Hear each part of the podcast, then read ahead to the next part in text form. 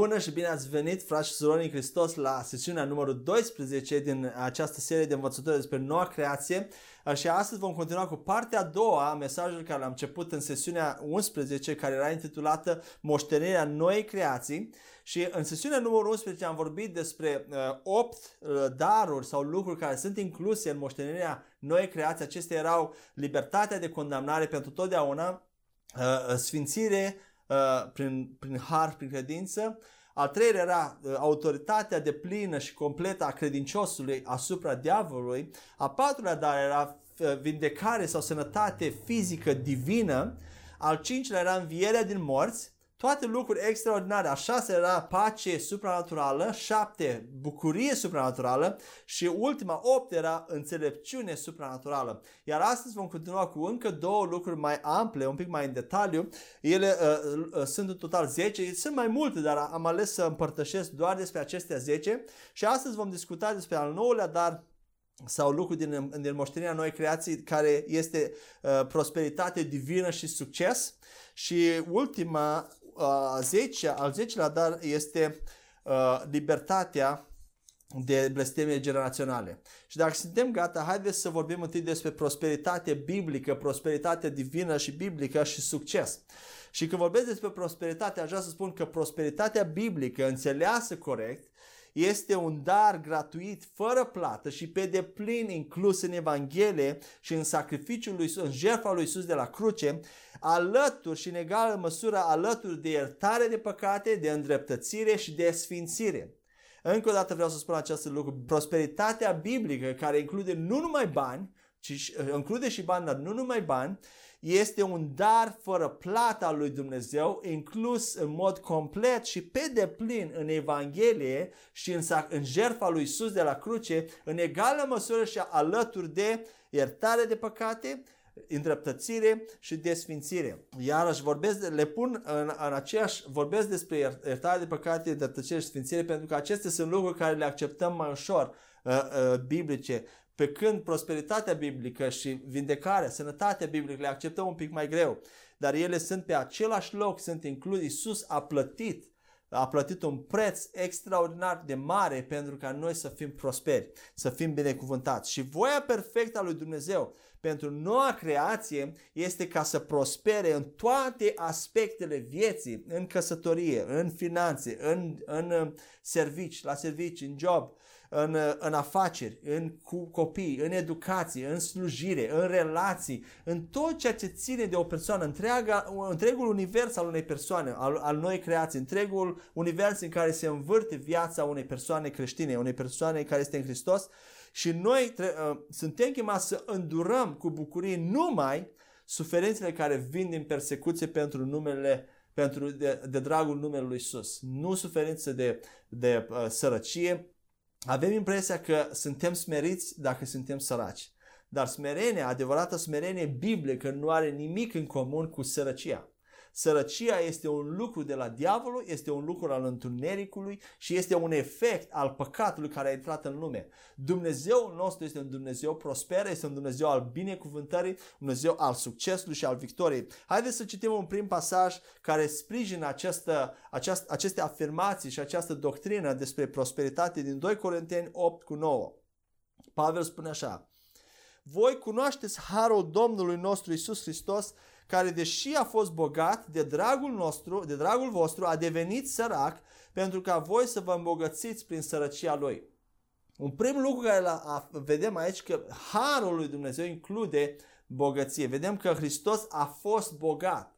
Dumnezeu însuși este un Dumnezeu bogat. El umblă pe străzi de aur și noi într-o zi vom umbla pe străzi de aur. El niciodată, Dumnezeu nu este sărac și nu a fost și nu va fi niciodată sărac. Dumnezeu este bogat și Isus Hristos a lăsat acea bogăție și s-a a venit în lume. El nu a devenit sărac pe, la propriu când a venit în lume, pentru că cei trei imagini au avut tot felul de daruri scumpe, prețioase și el a avut toată, toată viața, a avut de toate, nu a dus lipsă de nimic, a trăit o viață supranaturală, dar el a devenit sărac în sensul că s-a identificat cu sărăcia noastră, cu omenirea. La fel în Romani, unde va spune uh, Roman, cred că 8, el a, a venit în chipul firii pământești, dar el nu a fost păcătos în, fir, în, în chipul și asemănarea uh, firii păcătoase, dar el nu a fost păcat și a, a osândit păcatul în Uh, în uh, firea noastră pământească, dar el nu a fost păcătos. În același fel, el s-a identificat cu sărăcia noastră, cu blestemul nostru, cu omenia noastră, ca apoi să putem fi îmbogățiți prin sărăcia lui. Și acest verset din 2 Corinteni 8 este în contextul finanțelor, în contextul banilor și a dărniciei. Deci se vorbește despre lucruri materiale, că Iisus Hristos, deși a fost bogat de dragul nostru, a devenit sărac, pentru ca noi să putem fi îmbogățiți prin sărăcia lui. Nu este păcat să fii bogat. Dacă, dacă bogații în lumea acesteia ar dispărea sau ar muri, toți săracii ar muri. Pentru că săracii depind de bogați. Săracii au slujbe la afacerile și companiile celor care sunt bogați. Problemele sunt următoare. Problema nu este banul, nu este să ai bani ca și creștin, ci să iubești banul mai mult decât pe Dumnezeu. Iar bogații, problema la bogați, problema nu este să ai bogății, ci cum ai obținut acele bogății. Sunt două lucruri complet diferite. Nu este problema la Dumnezeu, Dumnezeu vrea să fii bogat, Dumnezeu vrea să fii binecuvântat, dar prin metode dumnezeiești, prin metode spirituale sau metode naturale, dar corecte, sfinte, metode dumnezeiești. Dumnezeu îi vrea, dar metodele care le folosim de cele mai multe, de multe ori sunt uh, ilegale, sunt, acela nu este un succes bun, este un succes nedumnezeiesc, care nu ține. Un succes bazat pe furtișag, pe hoție, pe corupție, pe... și acest fel de succes niciodată nu va ține pe termen lung. Dumnezeu vrea să ai succes bun, succes Dumnezeu, succes sfânt, prin metode, chiar dacă sunt naturale metode dumnezeiești sau metode spirituale, vom vedea mai departe. Haideți să mai vedem un pasaj din 2 Corinteni 9 cu 8. Dumnezeu poate să vă dea din abundență orice dar, pentru că având întotdeauna lucrurile care aveți nevoie să faceți cât mai multe fapte bune. Este puțin tradus uh, distorsionat față de, uh, uh, față de varianta în engleză, dar voi încerca să și față de traducerea originală. Dar uitați-vă aici, Dumnezeu spune așa, că voia lui Dumnezeu pentru credincioși este ca să avem din abundență, să avem toate lucrurile, întotdeauna lucrurile de care avem nevoie, ca să facem fapte bune. Deci vrea să ai din abundență orice dar, pentru ca în, întotdeauna, în orice timp, să aveți lucrurile de care aveți nevoie, astfel încât să faceți fapte bune, să fiți o binecuvântare pentru alții. Cu alte cuvinte, Dumnezeu vrea să aveți toată suficiența în toate timpurile, întotdeauna, în toate lucrurile. Da? În toate lucrurile vrea să aveți din abundență orice dar, să ave- ca să puteți să binecuvântați pe alții, să fiți o binecuvântare, o binecuvântare pentru alți oameni, o binecuvântare financiară, să putem să sponsorizăm Evanghelia, să putem să, banul să nu fie o problemă pentru noi, ci să avem din belșug ca să putem fi o binecuvântare și pentru noi și pentru alții, să nu ducem nici. Dumnezeu nu vrea ca copiii lui să ducă lipsă de nimic. Haideți să citim un alt pasaj în Efeseni 1 cu 3 și să vorbim acum un pic în, mai în detaliu despre binecuvântări spirituale. Pavel spune așa în Efeseni 1 cu 3. Binecuvântat să fie Dumnezeu și Tatăl Domnului nostru Isus Hristos, care ne-a binecuvântat cu orice fel de binecuvântare duhovnicească în locurile cerești în Hristos. Ne-a binecuvântat, uitați, uh, uh, în primul rând observați timpurile. Ne-a binecuvântat la trecut, la fel cum am fost vindecați. Ne-a binecuvântat cu orice fel de binecuvântare duhovnicească în locurile cerești în Hristos. Îmi plac cuvintele pe care Dumnezeu le folosește în, în, în Noul Testament. Orice, oricând, uh, fiecare, toate, întotdeauna, nimic nu-i scapă lui Dumnezeu. Uitați ce frumos spune, ne-a binecuvântat cu orice fel de binecuvântare spirituală. Duhovnicească înseamnă spirituală orice fel de binecuvântare spirituală în locurile cerești, care spuneam în sesiunea întâi că uh, reprezintă lumea invizibilă, lumea spirituală din jurul nostru în Hristos. Acum hai să vedem ce sunt aceste binecuvântări duhovnicești sau binecuvântări spirituale. Mulți creștini astăzi și comentatorii ai Bibliei afirmă faptul că în Noul Testament binecuvântările creștinilor sunt toate spirituale, cu apostrof de rigoare, sunt toate numai spirituale și nu sunt fizice sau palpabile în natură, în natura lor. Și ceea ce de fapt ei vor să spună prin spiritual, când se referă la lucruri spirituale, este că ele sunt nedefinite, simbolice, metaforice, necunoscute sau misterioase. Tot timpul lucrurile spirituale uh, sunt ceva care nu putem defini, ceva ambigu. Și chiar oamenii din lume, în general, au această idee că cuvântul spiritual înseamnă ceva ireal, mistic, nevăzut, uh, care nu e palpabil, invizibil, fără sunet. Toți acești chiar comentatori ai Bibliei spun că în, în Vechiul Testament binecuvântările poporului Israel erau fizice în natura lor, erau fizice, adică aveau recolte bogate în agricultură, aveau tot felul de turme de oi și cămile, aveau slujitori, uh, uh, aveau fertilitate în a da naștere la copii, aveau sănătate, totuși binecuvântările bisericii sunt doar spirituale. Ați auzit cumva ideea asta că binecuvântările bisericii, în era bisericii nu mai sunt fizice ca cele din Vechiul Testament, ci spirituale. Acum hai să vedem ce înseamnă binecuvântare spirituală.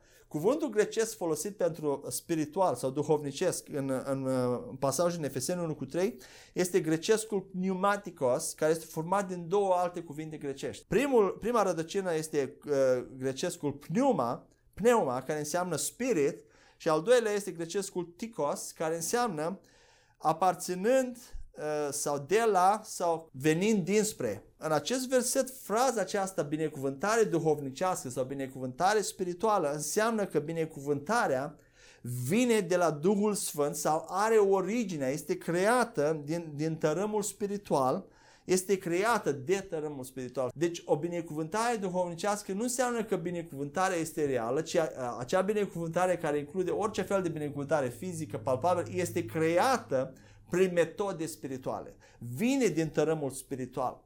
Ea nu este numai spirituală și nevăzută în, în, în, în realitate, ci ea este creată de domeniul spiritual, de tărâmul spiritual.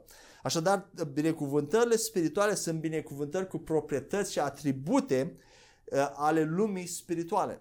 Și când tu ai o binecuvântare spirituală de sănătate, de exemplu, un, un pneumaticos de sănătate, înseamnă că acea binecuvântare nu depinde de banda de alergare, nu depinde de dietele care le facem, nu depinde de cât de puțin mâncăm, nu depinde de, de cât de sănătos mâncăm, ci depinde numai de Duhul lui Dumnezeu prin credință este creată acea, faptul că suntem sănătoși și suntem, arătăm bine, sănătatea vine prin Duhul Lui Dumnezeu și este realizată prin Duhul Lui Dumnezeu, nu prin eforturi naturale omenești. Desigur, noi putem ajunge în această stare prin eforturi naturale omenești și Dumnezeu binecuvintează și eforturile naturale omenești, să nu le des... ele nu se anulează unul pe alta. Dar cu adevărat o binecuvântare spirituală de sănătate niciodată nu va depinde de metodele noastre naturale nu va depinde și nu va fi supusă legilor pământești ci este spirituală, este susținută de spirit, este susținută de lumea spirituală. Apoi alt exemplu, când avem o binecuvântare spirituală de finanțe, în bani, prosperitate uh, financiară, aceasta nu depinde, această binecuvântare spirituală nu depinde de cât de mult am studiat sau ce fel de servicii avem, în ce domeniu sau cât de inteligenți suntem acestea sunt bune și ne, ne, trebuie să le avem, dar când este vorba de o binecuvântare spirituală, ea nu depinde de aceste lucruri.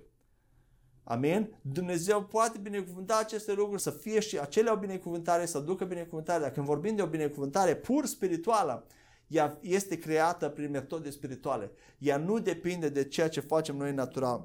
Și bunăstarea noastră, când bunăstarea noastră vine din lumea spirituală, ea nu este afectată de legile naturale. Tot ceea ce vine de la Dumnezeu este etern, veșnic în natură, așa că sănătatea și bunăstarea sunt și ele eterne, sunt și ele veșnice, sunt susținute de Duhul Dumnezeu. În tărâmul invizibil al locurilor cerești, care este peste tot în jurul nostru, creștinii sunt deja binecuvântați. Deja suntem binecuvântați cu fi, orice fel de binecuvântare posibilă care vine de la Duhul lui Dumnezeu. Ele stau acolo în invizibil și așteaptă să fie uh, traduse, transpuse în lumea naturală prin credință. Amin? Da, este extraordinar. Ce vreau să mă spun aici este că lumea tot timpul speră la mai bine, dar niciodată speranța aceasta nu este bazată pe ceva sigur. Ei doar speră la, la ce este mai bine. Oamenii, de exemplu, muncesc din greu, ă, transpiră, merg la servici pentru a obține ceva și chiar când obțin acel ceva care îl doresc, care îl caută, cum ar fi o, o promovare, o, o, o creștere salarială, o, pozi, o anumită poziție de, de conducere sau o mașină sau o casă, ei trebuie să continue să transpire și să muncească pentru a păstra acele lucruri și pentru a le menține. Însă când e vorba de, de binecuvântările spirituale ale lui Dumnezeu, Dumnezeu le aduce, Dumnezeu le înfăptuiește, El le dă și tot El le menține. Aceasta este vestea bună că Dumnezeu, când o binecuvântare este spirituală, este din Duhul lui Dumnezeu, Dumnezeu o susține, Dumnezeu o, o, o păstrează, Dumnezeu o menține și noi trebuie doar să credem. Amin? Este, extra, este extraordinar. Haideți să mai vedem câteva pasaje, două pasaje care vorbesc, sunt, uh, au legătură cu aceste, aceste binecuvântări duhovnicești, binecuvântări spirituale. Efeseni 5 cu 19, se vorbește aici Pavel despre umple, cum, a, cum să fim mereu umpluți cu Duhul Sfânt. Și spune versetul 19, vorbiți între voi cu psalm, imnuri și cântece duhovnicești, cântând și lăudându-L pe Domnul în inima voastră. Ce sunt oare aceste cântece duhovnicești? Sau cântece, nu-mi place cuvântul duhovnicesc, este un, uh, parcă un, un cuvânt ortodox. Haideți să spunem cântece spirituale, este același lucru, cântece duhovnicești sau spirituale. Ce sunt aceste cântece spirituale, aceste uh, cântări spirituale? Sunt ele oare ceva nevăzut, ireal, fără sunet sau nepalpabile? Nu, în niciun caz, nu așa? Cântece sunt cântece, sunt ceva care noi auzim. Aceste cântece sunt cântece care vin de la Duhul Sfânt sau prin Duhul Sfânt. Ce sunt aceste cântece spirituale? Sunt de obicei cântări în limbi sau cântări în limba maternă, dar care vin din Duhul. Când cântăm la închinare și când începem să cântăm, după ce am cântat o, o, un cântec care cu toți îl știm, apoi începem să cântăm liber, să aducem cântările noastre din omul din lăuntru, fie în românește, fie în engleză, fie în limbi. Acelea sunt cântări spirituale, sunt cântări reale, fizice, naturale, create din Duh create din spirit. Un alt, un alt argument pentru faptul că binecuvântările spirituale sunt binecuvântări create prin mijloace spirituale este că tot ceea ce vedem și simțim în această lume, în jurul nostru, tot ce este material și fizic, vine de la Dumnezeu și este susținut de Dumnezeu. În fapte, ne spune Pavel, ne spune, în el avem viață și mișcare. Toate lucruri naturale sunt susținute de cuvântul lui Dumnezeu, de puterea lui Dumnezeu. Și din nimic știm că Dumnezeu a creat lumea fizică care nu este mai reală decât cea spirituală. Gândiți-vă că la început nu era nimic în lumea aceasta. Și Dumnezeu care este spirit a vorbit și a creat Toată creația materială din spirit. Cu alte cuvinte putem spune că lumea și creația este o creație spirituală. Amin? Este fizică, dar este spirituală. Toată creația este, este spirituală pentru că a fost creată din spirit. Haideți să mai vedem un pasaj din 1 Corinteni 15 cu 44. Pavel spune așa. Este semănat trup firesc și este înviat trup duhovnicesc. Dacă există un trup firesc, există și unul duhovnicesc. Haideți să citim și cu, uh, în loc de duhovnicesc, înlocuim spiritual. Este semănat trup firesc și este înviat trup spiritual. Dacă există un trup spiritual, există și un, uh, un trup firesc, natural, există și unul spiritual. Aici Pavel vorbește, contextul este despre trupul lui Hristos când a fost înviat dintre cei morți. El a fost semănat, un trup pământesc și fizic, natural și a fost înviat la o viață nouă, dintre cei morți a fost înviat un trup spiritual. Isus după înviere a avut un trup spiritual. În același context vorbește și despre trupurile glorificate spirituale care și noi credincioși și noua creație le vom avea la sfârșit, după a doua venire a lui Isus și după judecată, noul pământ și noul cer, vom avea astfel de trupuri spirituale și noi. Și vom primi astfel de trupuri. Și vedem în acest pasaj că același cuvânt grecesc pneumaticos este folosit când, când se vorbește despre trupuri spirituale pneumaticos, trupuri spirituale.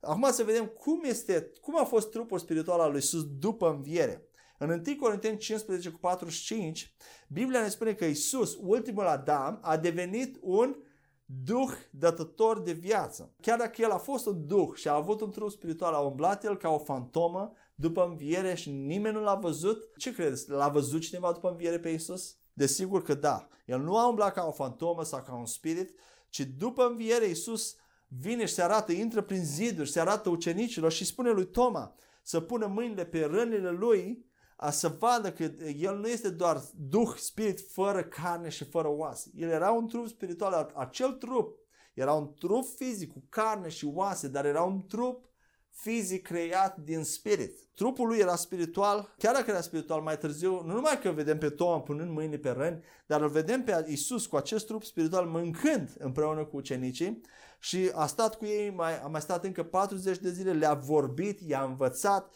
tot ceea ce privește de lucruri despre Împărăția Lui Dumnezeu. Acest trup spiritual a vorbit, a mâncat, a, a fost pipăit, a fost un trup fizic și cu toate astea a fost un trup spiritual pentru că a fost creat din spirit. Toate aceste exemple sper și cred că vor distruge ideea că o binecuvântare spirituală este ceva nepalpabil și, sau ceva ireal.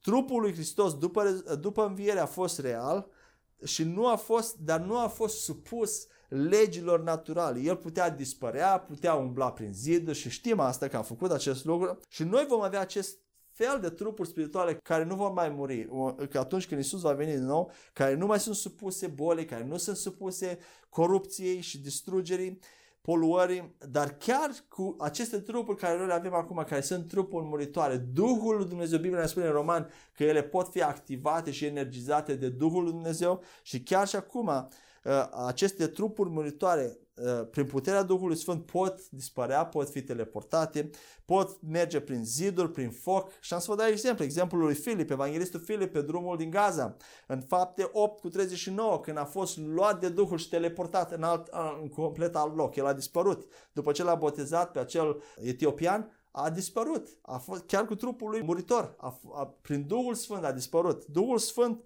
are puterea. Asupra, lumea spirituală este mult mai puternică decât lumea fizică. Uh, transcede lumea fizică. Apoi vedem pe cei, în Vechiul Testament, că nu era Isus Hristos, vedem pe cei trei tineri uh, care umblau nevătămați în cuptorul de foc și nu au fost deloc afectați de foc. Nu au fost supuși legilor naturale. Când Duhul Dumnezeu vine pe chiar și Samson și alte, alte exemple supranaturale, chiar trupul, Duhul Dumnezeu, chiar dacă nu avem un trup spiritual, acest trup care a fost cândva spiritual, pentru că a fost creat din spirit, dar acum este supus morții, chiar acest trup muritor, Duhul Sfânt îl poate activa și poate lucra prin el exact ca pentru un trup spiritual. Așadar, în locurile cerești unde creștinii au aceeași autoritate și putere ca și Hristos, avem la dispoziția noastră, deja disponibile și deja garantate de Dumnezeu, deja date de Dumnezeu, orice fel de, de binecuvântare spirituală. Acum știm ce înseamnă binecuvântare spirituală sau binecuvântare duhovnicească. Dumnezeu ne-a garantat și ne-a dat deja orice fel de binecuvântare duhovnicească, care include tot, orice fel care include și binecuvântări fizice. Acest fel de binecuvântări, acest fel de binecuvântări care Dumnezeu ne-a dat sunt mult, mult superior mai bune decât ceea ce poporul Israel experimenta și a avut acele binecuvântări care le aveau în Vechiul Testament și care erau bazate și depindeau de supunerea lor față de lege.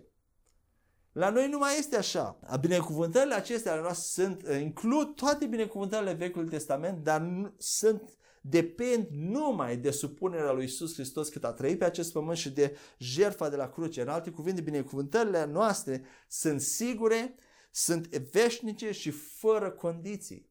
Este extraordinar, slavă lui Dumnezeu, glorie lui Dumnezeu. Așadar, Dumnezeu vrea să prosperăm în toate, în toate domeniile vieții noastre, în sănătate, în finanțe, să avem victorie, să, nu, să avem tărie spirituală, tărie fizică, um, în toate aspecte, victorie, succes, la școală, la serviciu, în slujire. Dumnezeu vrea să mergem din glorie în glorie din credință în credință, pentru că atunci îl vom reprezenta cu onoare, atunci îl vom reprezenta așa cum este El, natura Lui. Iisus Hristos, dacă o să observați pe pământ, a reprezentat prin tot ce a făcut și a vorbit natura Lui Dumnezeu. Cine este Dumnezeu? Un Dumnezeu al dragostei, un Dumnezeu al sănătății, un Dumnezeu al binecuvântării, un Dumnezeu al victoriei, al succesului. Amen? Și așa cum am făcut și la celelalte daruri, am mai pregătit câteva referințe biblice despre prosperitatea biblică, care nu avem timp să le citim aici, în această sesiune, dar v-aș încuraja, încurajez să le luăm în studiul nostru personal și să luăm cuvântul lui Dumnezeu și să credem că prosperitatea, bunăstarea financiară, binecuvântările sunt voia lui Dumnezeu perfectă pentru credincios. Aceste referințe sunt așa. Geneza 13 cu 2, Geneza 17 cu 6, Geneza 26 cu 12 la 14, Geneza capitolul 30 versetul 43 și Geneza 39 cu 2 la 3. Acestea sunt toate referințe despre patriarhi, despre Avram, Isaac, Iacov, Iosif, care erau în Vechiul Testament și erau umbră doar a lucrurilor care sunt în Noul Testament cu noua creație. Apoi vedem Deuteronom 8 cu 9, 8 cu 11 la 14, 8 cu 18, Deuteronom 28 cu 8, Psalmul 1 cu 3, Psalmul 112 cu 3, Proverbe 8 cu 18, Proverbe 10 cu 16, Proverbe 10 cu 22, Proverbe 15 cu 6, Filipeni 4 cu 11 și 3 Ioan 1 cu 2. Încheiem aici despre prosperitate și mergem mai departe la ultimul dar care este inclus, despre care vorbim și îl împărtășim aici, care este inclus în moștenirea noii creații, în moștenirea aceasta în sfinți și anume al zecelea dar fiind libertatea de, de blesteme și păcate generaționale. Blesteme și păcate care uh, sunt transmise din generație în generație. Și haideți să citim un prim pasaj de la Ioan, capitolul 9, versetele 1 la 2, unde spune așa, în timp ce trecea, Isus a văzut un orb din naștere. Ucenicii lui l-au întrebat, Rabi, cine a păcătuit de s-a născut orb? El sau părinții lui? Interesantă întrebare, nu-i așa? Uh, vedem aici versetul 9 cu 2, Ioan 9 cu 2 ne spune că această idee a blestemelor generaționale sau a păcatului care este transmis din generație în generație, aceste blesteme generaționale și păcat ca fiind cauza unor boli și această idee, această mentalitate era foarte prezentă în, în ziua lui Isus, dar nu numai în ziua lui Isus. Am văzut în sesiunea trecută că și în zilele noastre uh, aceasta este o mentalitate a Vechiului Testament. Ucenicii pe drept dovadă ei veneau de sub lege. Și în Vechiul Testament, într-adevăr, când cineva păcătuia sau când părinții cuiva păcătuia, Dumnezeu spune că până la 3-4 generații va pedepsi păcatul unei persoane. Și într-adevăr, în Vechiul Testament, foarte mulți oameni erau bolnavi datorită unor păcate și unor blesteme de la părinții lor care au fost transmise din, pă, din părinți, din, la bunici, părinți și până la copii.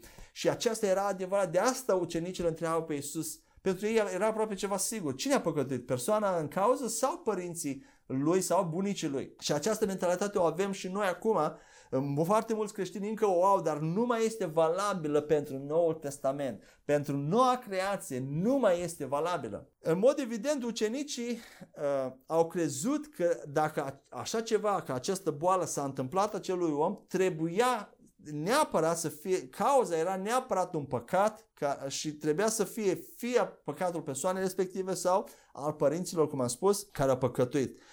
Așadar, părinții puteau transmite păcatul lor copiilor. Dumnezeu, chiar în, în Vechiul Testament, se vorbește despre această transmitere din generație în generație.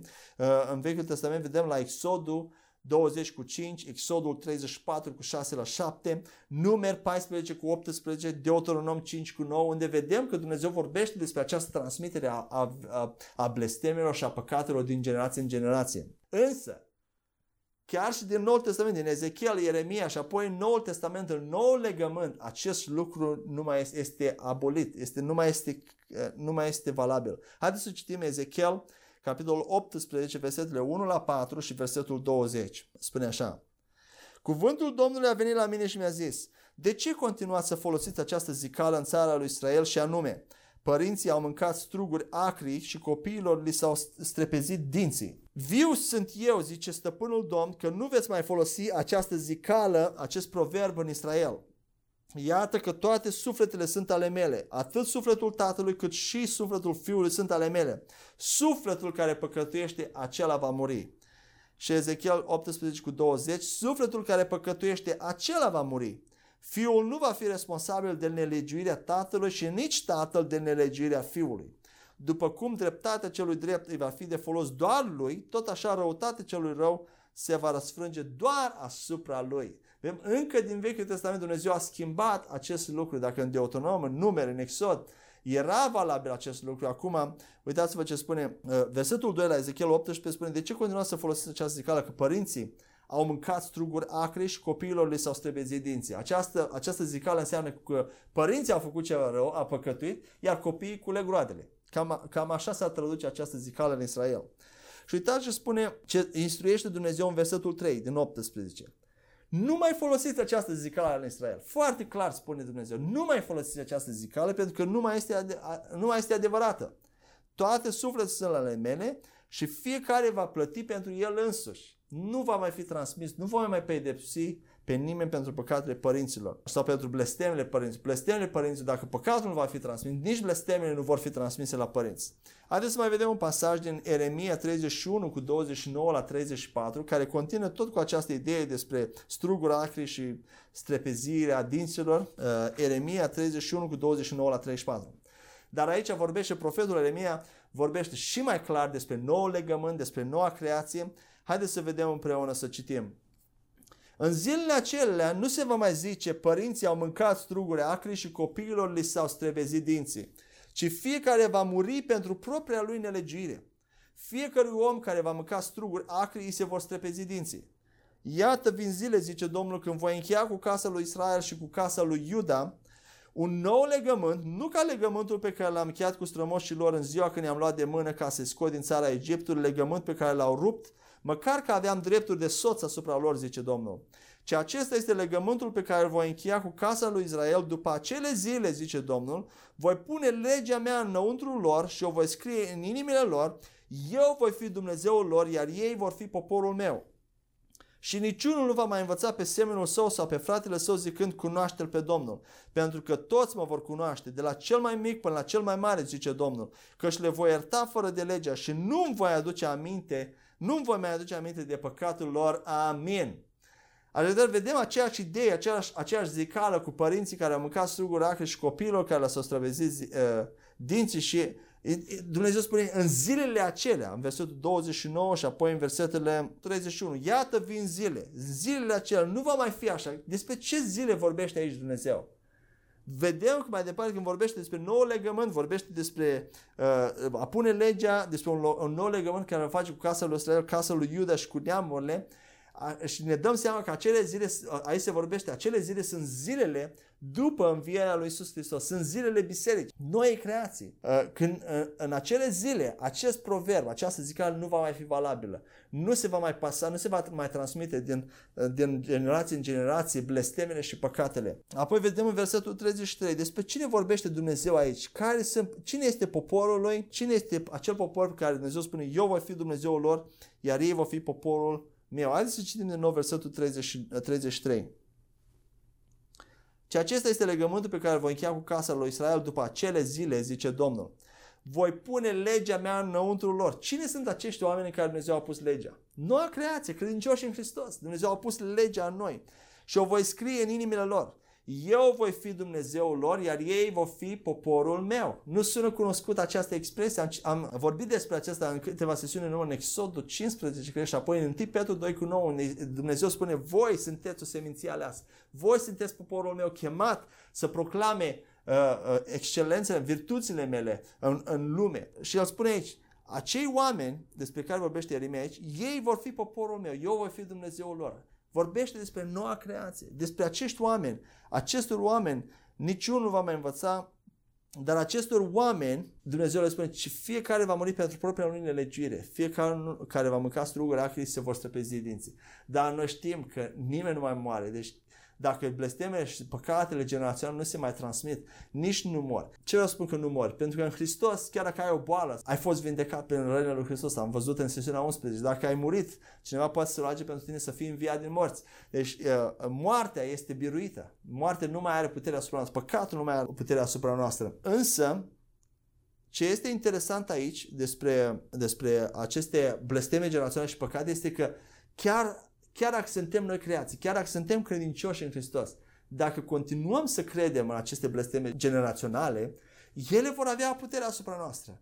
Dacă credem în ele, ele vor exercita puterea asupra noastră. În momentul în care aflăm adevărul că de fapt nu au nicio putere asupra noastră și de fapt în realitate ele nu trebuie să fie acolo, în momentul acela declarăm cuvântul Lui Dumnezeu și ele sunt rupte complet. Ce spune Biblia? Adevărul ne va face liber. Acum auzim adevărul despre faptul că noua creație este liberă de blesteme generaționale, de păcate generaționale.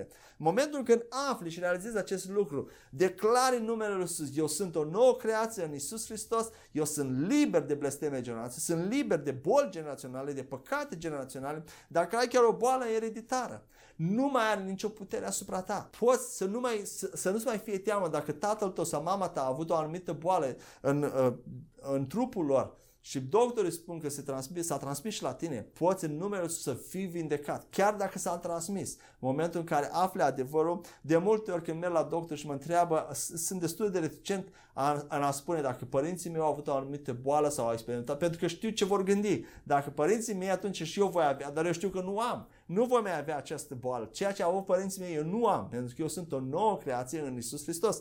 Și chiar următorul verset, 2 Corinteni 5 cu 17, care vine în sprijinul uh, care sprijină această doctrină biblică, spune așa, Și o știm cu toții. Astfel, dacă cineva este în Hristos, este o nouă creație. Cele vechi s-au dus. Iată, pricepe, realizează, fii conștient. Iată, toate au devenit noi. Nu doar câteva lucruri, toate lucrurile pentru noua creație au devenit noi. Astfel, blesteme generaționale, păcate generații care sunt un lucru vechi, un lucru al trecutului, s-au dus. Toate lucrurile s-au făcut noi pentru credincios. Noi nu mai avem blesteme generaționale. Suntem liberi în Isus Hristos. Nu e așa că e minunat? Nu e, nu e așa că minunat că binecuvântarea lui Dumnezeu, moștenirea lui Dumnezeu, ceea ce Isus a plătit, include totul. Nimic nu i-a scăpat lui Dumnezeu. Pentru că aici pe pământ chiar să avem o viață victorioasă, o viață de victorie, de prosperitate, de sănătate, de succes, de sfințenie, de bucurie, de pace, de înțelepciune, haleluia, de dreptate în Duhul Sfânt, să fim plini de Duhul Sfânt, să, să putem să ne închinăm lui liber, să fără nicio, fără nicio amenințare, fără nicio presiune, fără nicio confuzie sau depresie sau slăbiciune, copilul lui Dumnezeu, fiul și fica lui Dumnezeu, are posibilitate ca niciodată să nu mai fie slab, slabă, în, în depresie, în confuzie. Cuvântul lui Dumnezeu este cel care ne dă viață, cel care ne dă pace. Haideți să încheiem aici, această sesiune este puțin mai scurtă, dar nu terminăm înainte de a memora două, încă două versete. Din, primul vine din 2 Corinteni 9 cu 8, unde spune așa, Dumnezeu poate să vă dea din abundență orice dar, pentru că având întotdeauna lucrurile de care aveți nevoie, să faceți cât mai multe fapte bune. Haideți să-l personalizăm. Dumnezeu poate să-mi dea din abundență orice dar, pentru că având întotdeauna lucrurile de care am nevoie, să fac cât mai multe fapte bune. Și Efeseni 1 cu 3, Binecuvântat să fie Dumnezeu și Domnul, Tatăl Domnului nostru Isus Hristos, care ne-a binecuvântat cu orice fel de binecuvântare duhovnicească în locurile cerești în Hristos. Haideți să personalizăm și acest verset. Binecuvântat să fie Dumnezeu și Tatăl Domnului meu Isus Hristos, care m-a binecuvântat cu orice fel de binecuvântare duhovnicească în locurile cerești în Isus în Hristos. Tată, îți mulțumim pentru moștenirea bogată care Tu ai dat-o prin Isus Hristos, care ne-ai dat, ne-ai dat pace, bucurie, uh, înțelepciune, victorie, prosperitate, binecuvântare, vindecare, ne, uh, uh, sfințire, toate aceste lucruri, Tată, îți mulțumim că ești un Dumnezeu așa de bun, un, un Dumnezeu al dragostei, un Dumnezeu al îndurării, un Dumnezeu al binecuvântării. Tată, te rugăm ca Tu să faci ca cuvântul acest, cuvântul Tău, să prindă rădăcină în noi și să aducă roadă și să, uh, să manifestăm și să să faci ca prin Duhul tău să manifestăm din ce în ce mai mult, într-o măsură din ce în ce mai mare, aceste fațete, aceste daruri care sunt în noi, care Tu le-ai pus în noi, Tată, aceste daruri glorioase, Tată, pentru ca oamenii să vadă în jurul și să guste din bunătatea Ta prin noi. Tată, mă rog ca prin puterea Duhului Sfânt să ne ajut să dovedim și să arătăm cuvântul Tău și să îl trăim în viața noastră și să producă rezultate în viața noastră din ce în ce mai mult. Îți mulțumim și ne închinăm ție și veșnic, Tată, suntem recunoscători pentru ceea ce Tu ai făcut pentru noi. Îți mulțumim pentru binecuvântările imense care Tu ne-ai dat deja în locurile cerești. Îți mulțumim că suntem mai mult decât biruitori. Îți mulțumim că suntem plini de Duhul Sfânt. Îți mulțumim pentru abundența Harului Tău care ne dă toate lucrurile, în toate timpurile, în toate domeniile Îți mulțumim, Tată, și te binecuvântăm în numele Lui Iisus Hristos și prin Duhul Sfânt. Amin. Fiți binecuvântați până ne vedem la următoarea sesiune, care cred că va fi ultima din această serie de învățătură. Fiți binecuvântați și haideți să perseverăm în credință și să, uh, să aducem bucurie Tatălui nostru Dumnezeu, să, fim, să aducem închinare Lui și să, să proclamăm virtuțile și a, a, bogățiile Harului care El le-a revărsat peste noi. Amin.